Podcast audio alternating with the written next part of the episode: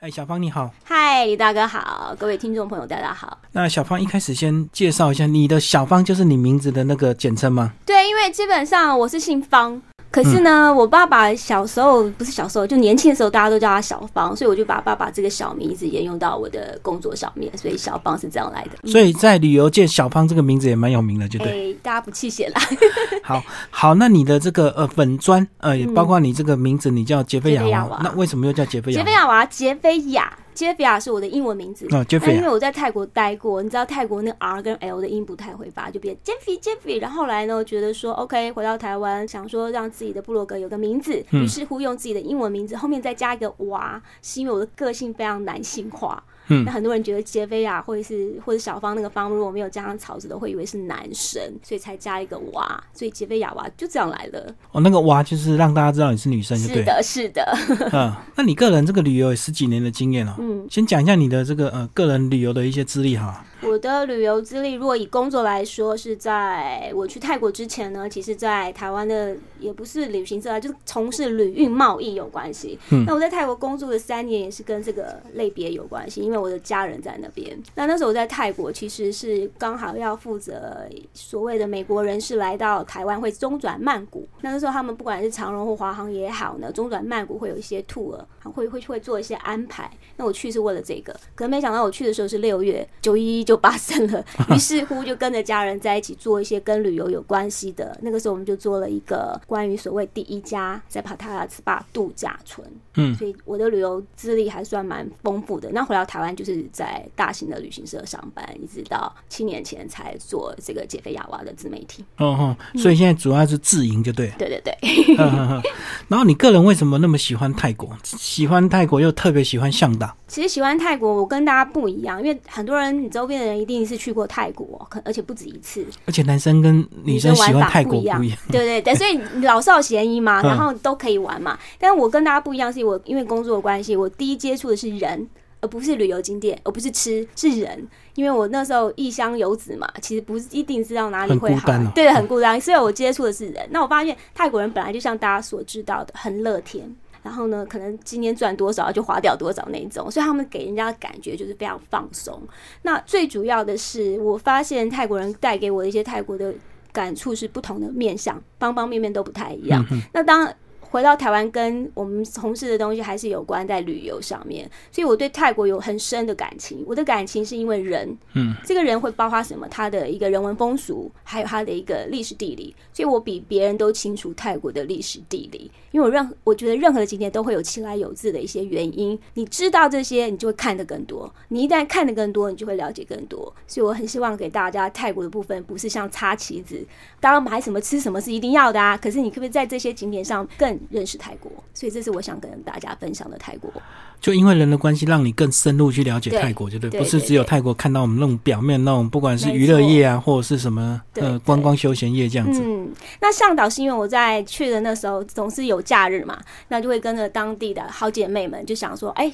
远离尘嚣，离曼谷越远越好。所以单单的爬泰啊，因为我本来就也住在爬泰啊，是不可能满足我的。于是我们就开车开到很远的地方，这个地方叫向导。那向导我在二零零四年就开始去的第一次。那为什么会在这十年之之后还分享这本书？是因为我觉得十年来，他给我最大的初衷完全没有变。但是它越来越多观光的元素在那里，所以我想分享给大家这么淳朴的向导怎么玩哦。所以十年前跟十年后还是有一些观光的进步，但是还好人还是不会太多，对不对？嗯，因为它是保持它原来的淳朴。那为什么它可以这样子？当然会有几个重要的原因呢？我们也会跟在节目里面跟大家做分享。第一个，一雄车。艺术是虾米？艺术的工，基本上呢，你在这个是经过泰国政府去保护的海洋国家公园，然后又就在紧邻着柬埔寨，它是不准民营开发，所以有很多的元素，你会发现其实还是那些。那最重要是我们的观光元素只有越来越多、越来越好，但是没有越来越乱。嗯，那这点是我最向导很大很大的一个推荐的一个原因。那所谓它是泰国政府说的绿色环保岛屿的示范岛屿，大家会觉得什么环保大家都懂，可是什么叫做示范岛屿？因为在泰国政府有讲了嘛，它是不同意民营来开发的，所以上面的饭店你会很少看到国际五星的连锁，或是其他品牌的连锁，都是当地的集团的饭店。像 Santa 啦，为什么？因为他会鼓励这些饭店，如果你们是利用太阳能发电、风力发电这种减少低碳足迹的，它就会有所补助。那你以为你少碳，是不是就不会有什么污染？对，所以这个部分很重要，因为很多人去了很多岛屿，比方说几年前大家去了哪一，我们就不讲哪一个地方了，是不是观光客一多？破坏就越多，但是在向导本身来讲，因为政府它在极度的一个限制之下，我们并没有发现十年来、十年后会变成我们想看到其他国家这样什么像下水饺一样，没有，完全没有，所以才推荐给大家向导。所以它管控比较严格，就对，非常严格。嗯，那他现在的游客是嗯还是外国游客居多吗？还是他们自己人？基本上我认定泰国人本身也很喜欢去那里，然后欧美人是早在十多年前就一直往那边了。对，那亚洲。人是越来越多，我是说除了泰国人之外，好，比方说呃，在大陆啦，在台湾越来越多，但大部分的人他不是比较后面，欧美人是真是早我们十年就已经去上岛玩了，所以我觉得为什么会这样，就是第一个它比较远，它离曼谷是真的大概要三百多公里，所以你们可能常听到进了曼谷可能会去的岛屿就是帕塔亚旁边的沙美岛啦，或者是罗永旁边什么之类的，或者是第一大岛普吉岛，大家都听过，对你是不是可能在？台湾或者哪里，然后再搭飞机直飞转机，什么都 OK 的情况之下，你可能知道都是普吉岛。但是第二大岛是我们上岛，不是其他岛哦，所以大家都不晓得第二大岛是哪里。第三大岛才是苏梅岛。那第二大岛的向岛呢？它本身其实达勒福有五十几个、五十二个这个海上岛屿，嗯向岛的四百二十九平方公里是第二大岛。那它跟其他四十七个被泰国政府列为所谓的海洋国家公园，所以无论是岛上或是这个海域都是备受保护的，所以我才鼓励大家真的多去向导。但是因为远啦，这么美的地方，当然要让你稍微费一点力气才会到达嘛。所以向导就是这五十二个岛的其中一个大岛，就对了。嗯，那它周遭还有很多其他岛也可以玩。对对对，你就跳岛喽。就可以跳岛，嗯，好，那到那边，因为这个，呃，还是有一些路途啊，所以说，呃，一般到那边是不是都要安排好几天呢？正常以台湾人的休假观念，可能就是五天四夜，对不对？那我觉得大家就看你怎么安排的假期。那我一般来讲，我从台湾飞过去，台北飞过去到曼谷转机的话，当天大概下午早上一大早出发，大概下午四五点就可以抵达向导，所以我会这样做。第一个。如果你是直接搭飞机过去，我们可能在向导待个三个晚上、四个晚上，通通可以。然后你最后呢到曼谷停留，感受一下时尚曼谷，你知道吗？曼谷大家一定去吃吃买买喝喝，对不对？然后再回来也可以。但你如果觉得你想搭车，就是我们嗯小资预算，我不想花中段的机票钱，那我们就可以搭车这个大巴士，就到我们曼谷。地铁空铁站出来，哎哎，可曼这个东巴士站出来就可以搭这个巴士。这个长途巴士的来回，我在书上有写，我只花七百多块，嗯，七百六十二铢。那你知道机票可能来回就要七千多，所以省很多，但是要花时间，所以我单趟可能花五六个小时抵达达拉夫，再搭船过去。那我就可以第一晚住曼谷，然后二三四住在向岛，然后回程再从曼谷，或者是你要再买一段中段也都可以。所以它组合方式很多种，看你有多少预。哦，就看你要省时间还是要省钱。没错，没错，对对对。那长途巴士五六个小时，那中间怎么上厕所？嗯，放心，这个长途巴士是双层的，而且是双驾驶。嗯，大家很在乎的安全，其实他们早，因为它是这个政府在经营，当然还有很多。家，我们指的是哦，我可能常常搭的那个建议给大家。那它的双巴士里面本来就会有洗手间，所以不用担心。而且我们中途大概开三四个小时的时候，会在尖竹文，好，也是达拉府旁边这个府，那就会休息一下下，带大家到这个车站买买东西啊，大概十多分钟再上车，再继续。所以夯不啷当下来，你可能三四三个多小时，你就可以下一下，走动一下，然后再上车，再继续。所以我觉得就好像坐。巴士在游览的概念是一样的，那又是大巴，所以坐起来是舒服的，大家不用担心。所以现在旅行团还没有所谓的这个团体嘛，就是只能自助行，是不是？旅行团要也是有嘛，它会有所谓人数上面，除非要包团。对呀，那如果说是自由行的安排方式呢？坦白讲，我为什么会写这本书，就是让大家知道，其实自由行你自己就可以来，但你要旅行社帮你安排也没有问题，因为他就可以曼谷帮你包车，或者是你真的是搭飞机搭到达拉府，他从达拉府开始接你，然后送到向导。这个都可以安排。所以基本上就算是走团体或者是走自由行，在向导来讲，完全畅行无阻，没问题的。嗯，对啊。可是讲到曼谷跟向导这个自助旅行，大家就会担心语言问题啊，因为泰语看起来又很很怪啊，扭来扭去，又很难念啊。那英文都通吗？哦，我刚刚有特别讲过，向导欧美人是十多年前就开始来玩这个地方了，所以他英文是 OK 的。所以大家如果到了我们向导，我们讲的热闹的那个区域，就是白沙滩第一段沙滩。因为向导大家不要觉得它是一个岛这么大，是第二大岛，对观光客来讲非常容易进行他的日程或者是夜间生活。怎么说呢？因为它中间岛的中间有一条主要道路，就这么一百零一条。所以呢，主要道路的西边有分了五个区的沙滩区，你就从第一个最热闹的白沙滩。滩到第二个空袍或者港北，然后一直往下到渔港的那个 bumble，就是我们会出海的那个地方。嗯，这样一整个都是一整条路而已。所以你可以，他们有所谓的 public taxi，就是公共计程车。嗯，就是我们讲松条双排车，你招招手，你就可以上车，付了车钱。然后只要是在这个沿路下车的地方，你都可以下车。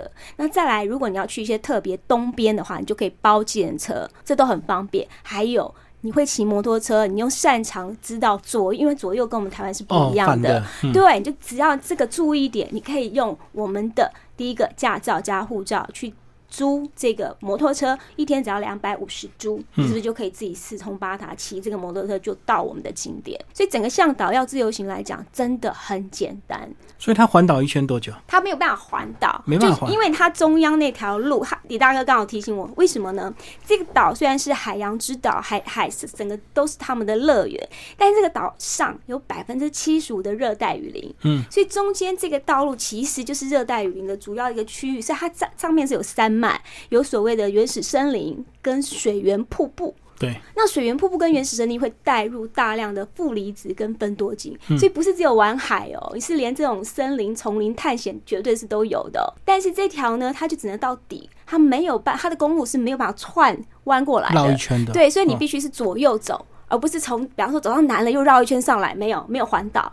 它不像苏梅岛可以环岛，台湾可以环岛，这个没有。它就是到这边到南了，你再原路回来，然后再继续继续往东边走。所以你的起点都会是在最北的码头那边开始，嗯，所以没有办法环岛。可是因为左右的两条道路，说实在话都很好走。你要骑摩托车，你要坐那个 taxi 都没问题。对大家来讲，方向不是左就是右，就是讲东或西，那道路只有一条。所以你讲泰国第二大岛，那到底多大？有没有跟我们台湾类似？哦，没有啦，不能这样，因为台湾三万六千平方公里。台湾哪一个离岛跟它比较类似的大？离岛不知道，但它总的面积是四百二十九平方公里嘛，所以我相信第二大岛应该比澎湖那些还大吧。台湾本岛不能这样，因为它三万六千多嘛。最主要是说，它这个岛，它虽然是第二大岛，那。对台湾人很陌生，可是现在说实在话，越来越多自由行的客人到，甚至也有一些他们想企业旅行就在面哦，大家在一个好的饭店里面好好享受，然后慢慢做这种舒活的南洋的一些体验。都没有问题的时候呢，然后你要自己去，你要请旅行社帮你安排都没有问题。那我先真的说，它还是大，可是对观光客来讲，他玩的元素的区域不至于让你要一天花多少车程，这件事是不会成立的，因为它就是一个岛。对，你点跟点之间的距离，就算我从最北主要道路最北到最南，顶多四十分钟，哦那再深山一点可能一个小时，所以很 OK 的。就是你最北端，然后到最南端的码头，了不起三四十分钟，它是会会出现那种。马家湾，所以你要自驾，如果是骑摩托车，真的是稍微小心点，很简单的。所以你想这样子一个点距离，基本上对大家来说都不会是距离，因为不会像你那种长途跋涉要搭一两个小时的车，这个在向导是绝对不会发生的。不过自助旅行大家最关心应该就是治安的问题，对不对？所以在向导应该 OK 吧？一样吗？因为欧美人是多嘛。可是我觉得所有的人要知道，自己旅游就会是要自己注意自己的自身安全，这是大家对自己的一个交代。所以呢，安全因为有观光客。所以再加上政府这么严格保护它，所以治安大家毋庸置疑，你不用太担心。但你随身物品当然是自己要保管好啊。然后加上当地人都很和善，都是一种友善的表现，所以我觉得治安不会是问题的。大家不用担心。嗯，好，那接下来就帮我们讲讲这个在向导到底要玩什么，好不好？除了熟悉的这些水上的一些呃娱乐之外，那看到一些景点，还有一些比较特别的吗？基本上大家对岛屿来说，是不是就是玩海？对，海就是你要玩的嘛。嗯，那当然向导也一定是这样。可是有一件事情，我一定要跟大家特别讲一下：所谓岛屿这样子热带海洋国家，还有一个部分非常重要，就是友善的气候。因为我们一年四季，在汉泰国来讲，就是三个季节热。很热，非常热。但是错了，是雨季、旱季，跟我们讲的对凉季。那它七八月台湾是暑假最热的时候，可是它那边却是雨季。嗯，但雨季并不是说影响你去玩的部分，而是海象会比较不好。就是你要浮潜，你要深潜，你看不到那些海洋生物。所以整个海洋乐园是你的游乐景点之外，那我们刚刚又说可以跳岛嘛？嗯，那一定会想我们要怎么安排？在向导来讲，这件事情太简单了，因为你只要去他的市区，就是我刚刚讲的白沙滩码头过来的第一个沙滩，就是我们的闹区。他在这条路上，除了有很多餐厅、有很多咖啡店、有很多 bar、很多商店、按摩店之外，它还有一个所谓的 tourist information，就是我们讲的日程，就旅游中心，就对。但是不是那种大家讲的是政府官员的，不是，而是他们民间经营的。它就是你可以去定日程，这些日程包括你要出海，你就可以去定出海的日程。嗯嗯。好，那出海玩些什么呢？我们刚刚讲的邦波渔港最南边的部分，它是一个渔村，对，你就从那边出海，它就会做所谓的呃，应该大概四五个小时的日程安排。比方说早上九点出发，然后你大概只要花八百到一千，玩的部分不太一样。那他就会带你出去一个岛一个岛一个岛这样去跳，嗯，中间呢会帮你准备所谓的午餐跟水果，然后你可以做浮潜，因为船家都帮你准备好了那种咬嘴还有浮潜的面具，所以我们到一个岛。他觉得 OK 了，他就把你们放下去，然后你就去做浮潜，然后差不多玩完了，岛上踏一踏了，有很多是一岛也有饭店之类的，你再上船再继续，所以这样夯不啷当玩下来都要花一整天的时间，大概都是过了中餐下午两三点才会回到码头，所以这是我们一定会去玩的海上，我们只能讲海上，还没有海底，因为只是浮潜。对，那喜欢深潜，你有潜水执照的，他有 PADI，你就可以自己去干嘛去训练，什么都 OK，他有很多潜点。所以气候季节是对的时候，他们很容易在那边看到很多海洋生物。所以喜欢深潜的朋友们，其实你也不能错过上岛，因为它潜点多嘛。这样整个环岛下来潜点多，所以当然深潜一定会比浮潜的费用贵，而且是你要包快艇。但是在这个部分呢，只要是我们刚刚讲的白沙滩或者是邦博的渔村，完全都有这样子的一个店家，而且是有执照的。因为 PADI 一定要有那个执照嘛，你才可以去嘛，所以大家不用担心，那边你都可以去订到你想要的。这是属于海上的。那我刚刚特别讲，它有百分之七十五的热带雨林，所以森林要怎么玩呢？森林探险啊，对呀，好玩的嘞。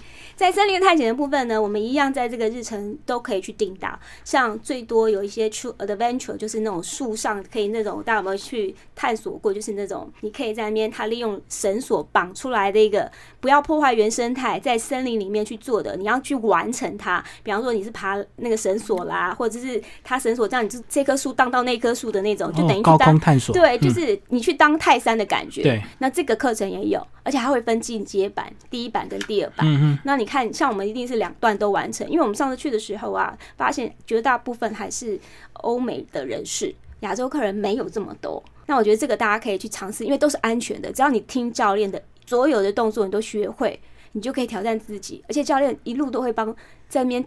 为你加油打气，而且教你呃这个动作下一个是什么什么之类，所以你可以安心，只要好好的听教练的指示，你就可以完成这个。所以我觉得很棒。那当然，它既然叫向导，一定跟大象有关系。所以呢，我们在我们的行程上面也可以去选择去大象学校。大象学校有很多的行程，你可以去挑。第一个看大象表演是最基本的，骑大象呢，你可以上我们就会骑这个大象一直往上到可以看到整个海湾，靠北海湾最美夕阳的那一块，就比较高的，慢慢爬，慢慢爬上去。所以骑大象这个也会做。大家有可能会觉得说，啊，泰国不是说不要骑大象吗？不要虐待动物什么？在这边跟大家真的宣导一件事情：现在的大象学校，相夫跟大象们的相处，说实在话，早就不是像以前那样了。他们非常和善的。对待大象，他们不是去托运木头什么的，他只不过载着观光客让你这样子，那他必须要有这些收入，才能去支撑这些大象学校，他们继续把这些大象保护好、养育好。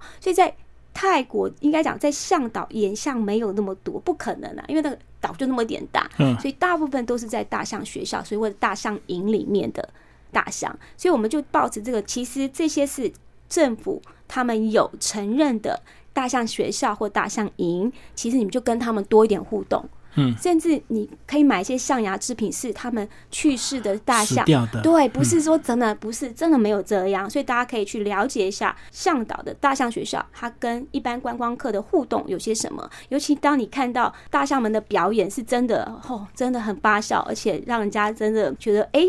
原来我们可以跟大象这么接近，甚至你多一点时间，也可以大象一起洗澡都没有问题。对啊，最近就有听到有人在那边拒看什么海豚表演、什么大象表演、一些动物表演或马戏团表演，因为他觉得这个就在虐待动物这样子。嗯嗯嗯，我相信啦，但是所有的事情就像我讲，你去了解一下它的 background。当每个人都可以反对啊，可是你要知道，当场应该当下这些大象要不是有这些相部门的保护，而且它的养育。然后说真话，这哪来的拖木头这件事情啊？不会像大家去想的那什么。没有这种事，那还是那句话，向导是整个泰国政府正在监督的地方，所以这些事情真的大家不用担心。你跟他有一些适度的回应，你给个小费，他们才能一直在生存下去。这件事真的很重要，而且你就是跟大象这么近距离的时候，说真的，当他们需要相扑的一些训练啊，否则你敢跟野象这样不敢啊？对对对，对不对？所以它是一种我们在体验当地生活一个非常好的方法。嗯，鼓励大家去啦。所以相信他们这个呃大象在那个大象学校应该会得到更好的照顾，因为有政府在监管。没错没错，所以我觉得你要去合法的，这点很重要。那向导目前你看得到的那些店家，通通都是合法的，所以大家不要担心，尽管去在山林做泰山，在大象背上去看向导的美景，尽管去吧。然后我看到这个向导还有个向王庙，对不对？向王庙是因为它是一个岛屿嘛，就好像我们信奉妈祖的意思是一样的。那当初呢，去这个向导的第一批，其实也是中国人啊，就是华人来着，然后去设立这个庙。可是他有一些，就是当初设立这个庙之后，的确有一些灵异，就是保护当地的居民，所以。象王庙是他们当地人都会去拜的一个庙，它就在我们的码头往白沙滩进去的第一个地方。嗯，你就会发现，你稍微爬几个阶梯就上去了，你就发现哦，里面很多真的香火很盛，就是当地居民去拜的。那你去呢，就是了解一下。你知道现在岛上大概是一万多的居民。那你就也都知道一万多的居民他们会做些什么事，他们的信仰是什么？那借此很简单嘛，因为就在路旁边，所以你就顺道去看一下哦，原来向导的信仰是这样，尤其他们是岛屿，很多出海的，很多干嘛的，非常需要信仰这件事情。那我们就是借就近来知道。当地人的信仰是些什么？他的精神目标是什么？所以去看看，蛮好的，而且风景很漂亮。好，那接下来我们就来聊聊一些住宿的地方，好不好？在你这边书有讲到这个，呃，向导的这个饭店是不是也是，呃，算是品质蛮高的？它不能这样讲，它比较在地化，它非常有特色。那我刚刚特别讲，它因为在政府的一个保护跟规定之下，没有民营，没有所谓的五星级，对，不会开放这么多的人，什么谁都可以来这边盖饭店，不可以的。嗯，所以你现在看到的向导饭店，几乎百分之九十九点九。都会是所谓当地泰国集团下的，当然你会发现有人冠名，就是跟他合作共同管理，会是有你耳熟能详的五星饭店，有不是没有，但是呢，普遍来讲，我们都是以地方特色来去看我们向导的饭店。你要靠山的有靠山的，你要靠海的有靠海的，你要看到 cliff 这种景象的，甚至海边海滩上的。通通都有，民宿也好，或者我们讲的 hostel 也好，还有呢，所谓的真的饭店级的，那当然都一定有。那饭店级有分很多种，你要大的，你要城市型的，其实在向导你都找得到。嗯，最主要、最特别的是树屋。我自己觉得树屋呢，就是顾名思义，在这个树林里面的环境。所以我住的这个书屋，它旁边有个大湖。那一般来讲，我当初要找书的时候，从从头到尾的资讯来源全部是来自欧美人士的评价。嗯，我会发现，哎，欧美人士他们喜欢怎么玩？住海边当然是一定要的，可他们会挑一两个晚上，大概是一个晚上会去住这种很偏的地方。说偏也不偏，只不过你要往山上走。对。那我第一次去住宿屋的时候，你不要觉得饭店都会有人帮你提醒，没有，全部都要自己来。嗯。而且非常便宜，它是它有分有没有冷气的，还是怎么样的？那你就是它所有的东西都很简单，你可能花个五六百就可以去睡了。很便宜，很便宜。那进去它就跟家的感觉一样，根本不会有所谓的什么人来帮你，不可能，不可能。可是很棒的是，因为在湖旁边，利用木头的栈道去在那个就地的环境里面，所以后面就是旁边就是树林了，依湖傍山的概念。所以它不是真的盖在树上面，盖在树在后面，它不可能全部嘛。那你走在那个站板上，其实你就会感觉上好像在走在湖面上，或者怎么样。那你进去那个 lobby 绝对不会是你想象中饭店 lobby，它就是一大堆。废木也好，原木也好，然后盖成了一个很大的客厅，里面有桌子、有椅子、有游戏间什么的。那小小的一个柜台，柜台的人员通通会讲英文，因为他们真的都是接欧美人士多。然后跟你简单对谈之后，OK，你就自己拉着行李到你的小木屋，找你的小木屋。这个小木屋感觉上全部没有一个东西跟木头没关系。嗯嗯，它用的颜色就是木头的咖啡色。加树叶的绿色，所以你就是住在树里面的感觉。然后走进去呢，其实就是很简单，有 air conditioning 就是有冷气的，那就是简单的。然后布置也都是简单的，开放式的一个衣橱就是木头架起来的。嗯嗯。浴室就更可爱，又是架在板上的，它通通都是木板做成的，就是旁边有什么声音，你全部听得到。嗯嗯。然后那个流水流下去，你也听得到的声音，冲下去的声音，对，很很特别。然后晚上呢，你不可能。什么要夜夜笙歌不太可能，可是我们所有的房客都会到这个前面，就是大厅，你不能讲大厅，就是他那个公共，我们讲客厅好了。嗯。那如果想吃个吃个东西，没问题，他有卖泡面，他有简单的，你都可以点。那大伙那边就会哎在那边聊聊天，不管你来自哪里哦，英文聊聊天啦，有人就拿个吉他开始弹啦，我觉得还蛮特别的，你就会享受到 We Are the World 那种感觉，而不是那么 有隔阂，因为你只能去那里。不然就是你的房间，晚上没事做。对，然后到晚上这个时候，夜空很美。如果你的你的季节是对的话，夜空非常美，清空气很清新。最重要是到了早上起来的时候，其实就是雾蒙蒙，因为湖湖水湖面上有那个湖那个水汽嘛，就雾蒙蒙的，很漂亮，非常漂亮。所以我觉得树屋它不是一个让你饭店享受，它是让你睡在大自然里面一个特殊的体验。如果你对饭店很要求，那我当然会说你就不要来住书屋，你还不会给你这样子的需求。可是如果你觉得你想跟大自然更接近一点，看看别人怎么享受大自然的情况之下，你自己就去享受一下。我觉得它会让你觉得回来会津津乐道的一个一件事情，就对了。书屋度假村在这个呃这本书里面有做一个详细的一个介绍，就对，篇幅还蛮大的。哎，那其实我们刚刚聊到说，在西边呢，从码头这样一路下来有五个海滩哦，就是呃每个海滩都是可以观光客下去玩的地方。对，那这样是不是东西发展是不是有差别啊？是不是西西边比较热闹，那东岸比较？对，大哥完全正确。因为西边从西部的海滩一直以来白沙滩下来就是比较发达，包括餐厅、民宿各方面的饭店都集中在西边，所以观光客一定也是到西边。但东部会有所谓渔村上面的淳朴，还有刚刚特别讲的，我们讲的什么原。死森林还有水源瀑布几乎会在中间的偏东哦，是对。那你要进国家公园，其实要从东边开始，只有一个国家公园可以从西边进去，其他比较，因为它总共好几个国家公园，观光客会去的大概只有三个瀑布。那我们那个时候从东部进去，因为码头其实在北部偏东，那你往下，它那个道路都很方便，因为它当地居民绝大部分的家都在东边，所以萨拉佩是一个他们最大的渔村。因为我刚刚讲西边有一个邦博是在最南端本，它东部有一个很大的渔村，而且大家知道，在向导，你看，既然有海水在周围，有树林、有森林，对不对？它还有河水。所以河水跟海水交汇的地方就会有红树林。对，所以你要去红树林，其实要往东边有一个很大片、很大占地的红树林。红树林大家会觉得说，哎，不是就是那样吗？其实有时候去一去，你就是会感受到当地人在保护红树林这一块做了些什么事。因为据说有一年海上不是这么的好，结果呢，就是因为有红树林保护他们，他才能够赖以生存到现在。所以红树林他们当地人是有去做保护的。最主要那边的景色跟西边完全不一样，你可以看到很多所谓的海上屋。那我刚好特别讲，大部分的居民甚至有个庙也是在这边。那个庙就是不是像那个象王庙，是保住什么出海的渔船，它是当地人会去拜的一个信仰。然后金碧辉煌的很漂亮。然后这个渔村呢，大家一定要去吃什么海鲜，因为很多渔船进港海鲜呢，就直接进入到餐厅。那餐厅非常原始哦，很淳朴哦，也是木板这样搭起来的。可是你可以吃到很多新鲜的渔货。所以我觉得萨拉比大家可以去特别吃个海鲜，走走红树林。然后呢，还有国家公园。你可以种在中部，那交通工具，因为我们西部这边会有所谓的 public taxi，可是如果这边你就可以包车，你就可以把它包说哦，我今天路线要怎么走，我的书上都有写，你就可以包车，然后就这样。让他给你带来一个几个小时的 day tour，我觉得很 OK。那最主要这边呈现的部分是跟海洋不太一样的，但是因为它都是环海，所以海上有的一些特殊景象，在东部你是看得到的。嗯嗯，那包车会不会有遇到这个被漫天要价的，或者是被诈骗的情况？嗯，我觉得因为现在在西边，它也会有一个小巴士的服务中心，就是私人经营的，但它是因为我还是那句话，政府都会有去管束，所以大家不用担心，而且。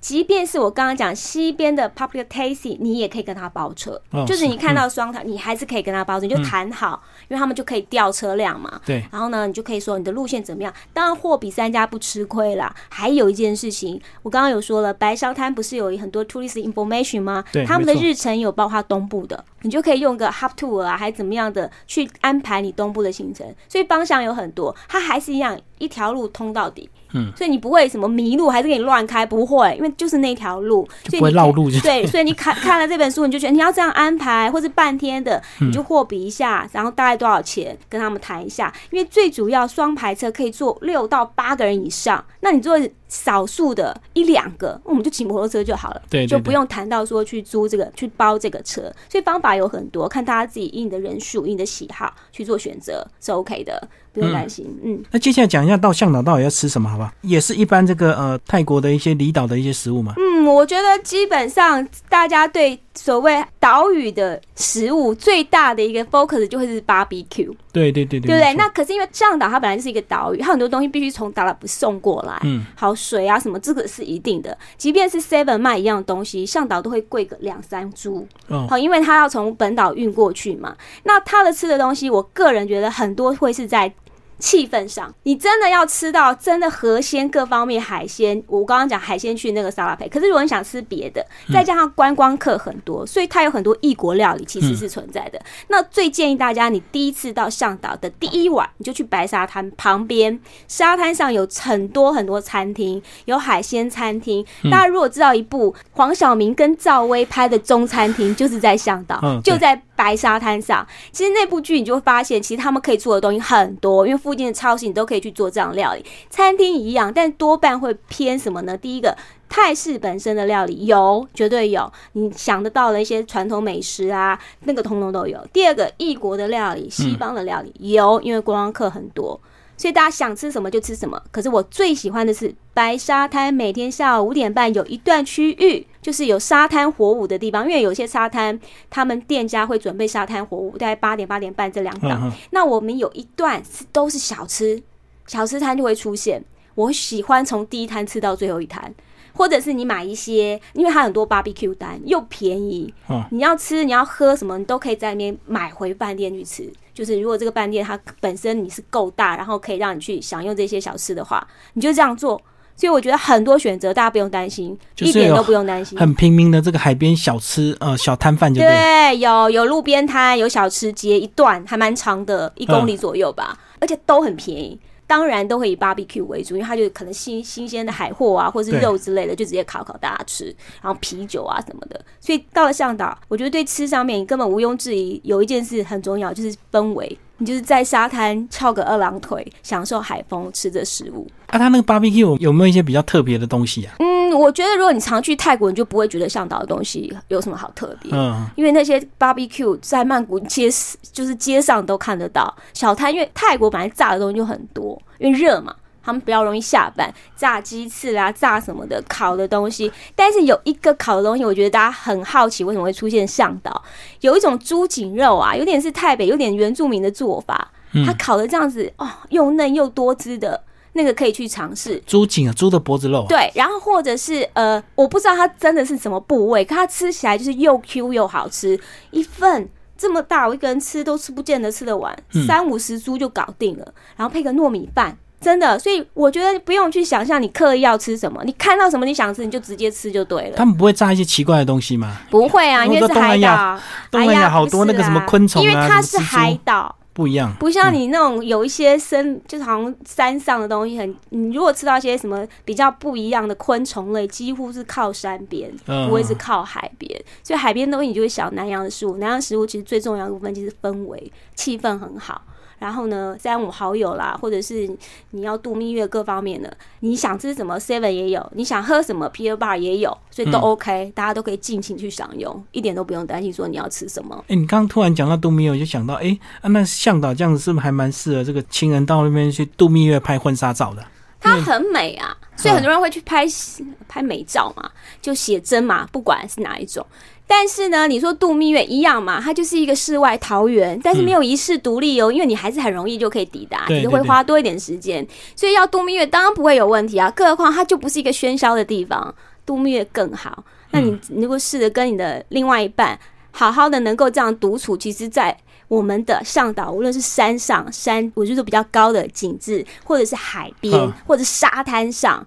其实你都可以选择各式各样，甚至我们很多饭店知道你是哈尼姆，他会为你设计，比方说花瓣床啦，或者是花瓣浴啦，对不对？对，会的。你只要有需求方面有给他，如果你是订他的房间，他就会帮你。那我们有一家饭店，我有写是在泰式，属于泰式的，在孔袍那边，它就可以全部都是小木屋，泰式的小木屋。那另外一家呢，它比较高档的，它可能就是比较洋式的做法。所以你可以去 Google，你要去什么？因为现在饭店真的不少。不会觉得它只有几家可以选择，是非常多。我只是挑几家我住过特别的，对，来写而已。所以这个呃，真的能够选的还是很多，很多很多。那除了看这本书之外，这个呃，网络上有没有哪些资源，或者是他们泰国呃观光局会有向导相关的一个网站？一定有泰国观光局，它基本它的粉砖里面，或者是它的官网上面，不会独特的只把向导。做成一篇幅，他会把它归类成泰国的东部。那东部有什么呢？帕塔也是东部，罗永也是东部，沙美岛什么通通都是东部，所以它很多。那如果说你说达拉福自己的官网有，但是会属于英文，中文的编写非常好，非常少，但是都是翻译。不一定可以讲的顺畅，就是你看不起来不是很顺，它是用翻译的，它就是英文底，英文直接翻中文，直接翻中文，所以你看的东西会很模糊，很模糊。那再来，你去网络找一些口长打口长，就是英文打向导什么之类。我的资料应该占蛮大部分，我是指深入一点的资料，嗯，包括我们顺游的坚主跟达勒府，他们为什么会跟我们的第二王朝郑信王有关，几乎是我这边写的。那为什么我要把这件事分享给大家？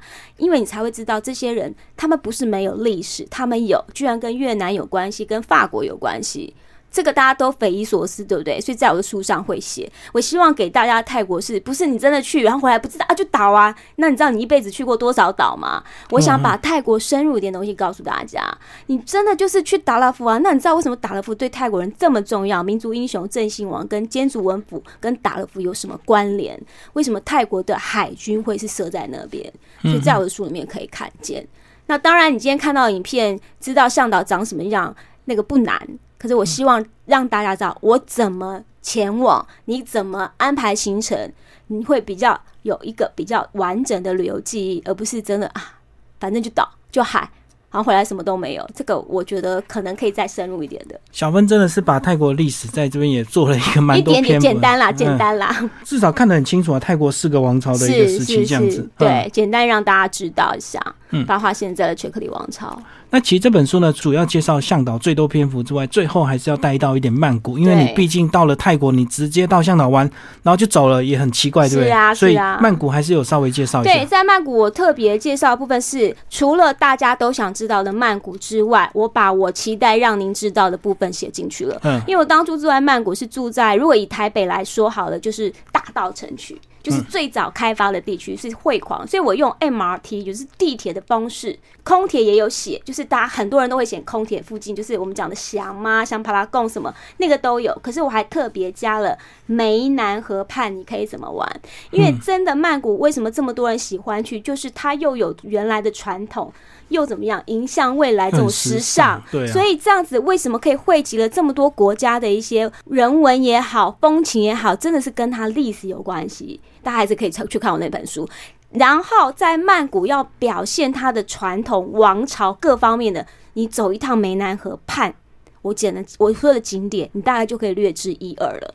所以我觉得到曼谷真的不是只有吃，只有买。